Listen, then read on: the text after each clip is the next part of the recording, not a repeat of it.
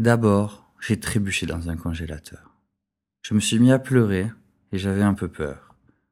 Quelqu'un a grommelé que je cassais l'ambiance.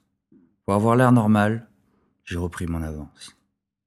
Les banlieusards sapaient et au regard brutal se croisaient lentement près des eaux minérales. Une rumeur de cirque et de demi-débauche montait des rayonnages. Ma démarche était gauche. Je me suis écroulé au rayon des fromages. Il y avait deux vieilles dames qui portaient des sardines. La première se retourne et dit à sa voisine C'est bien triste quand même, un garçon de cet âge. Et puis j'ai vu des pieds circonspects et très larges.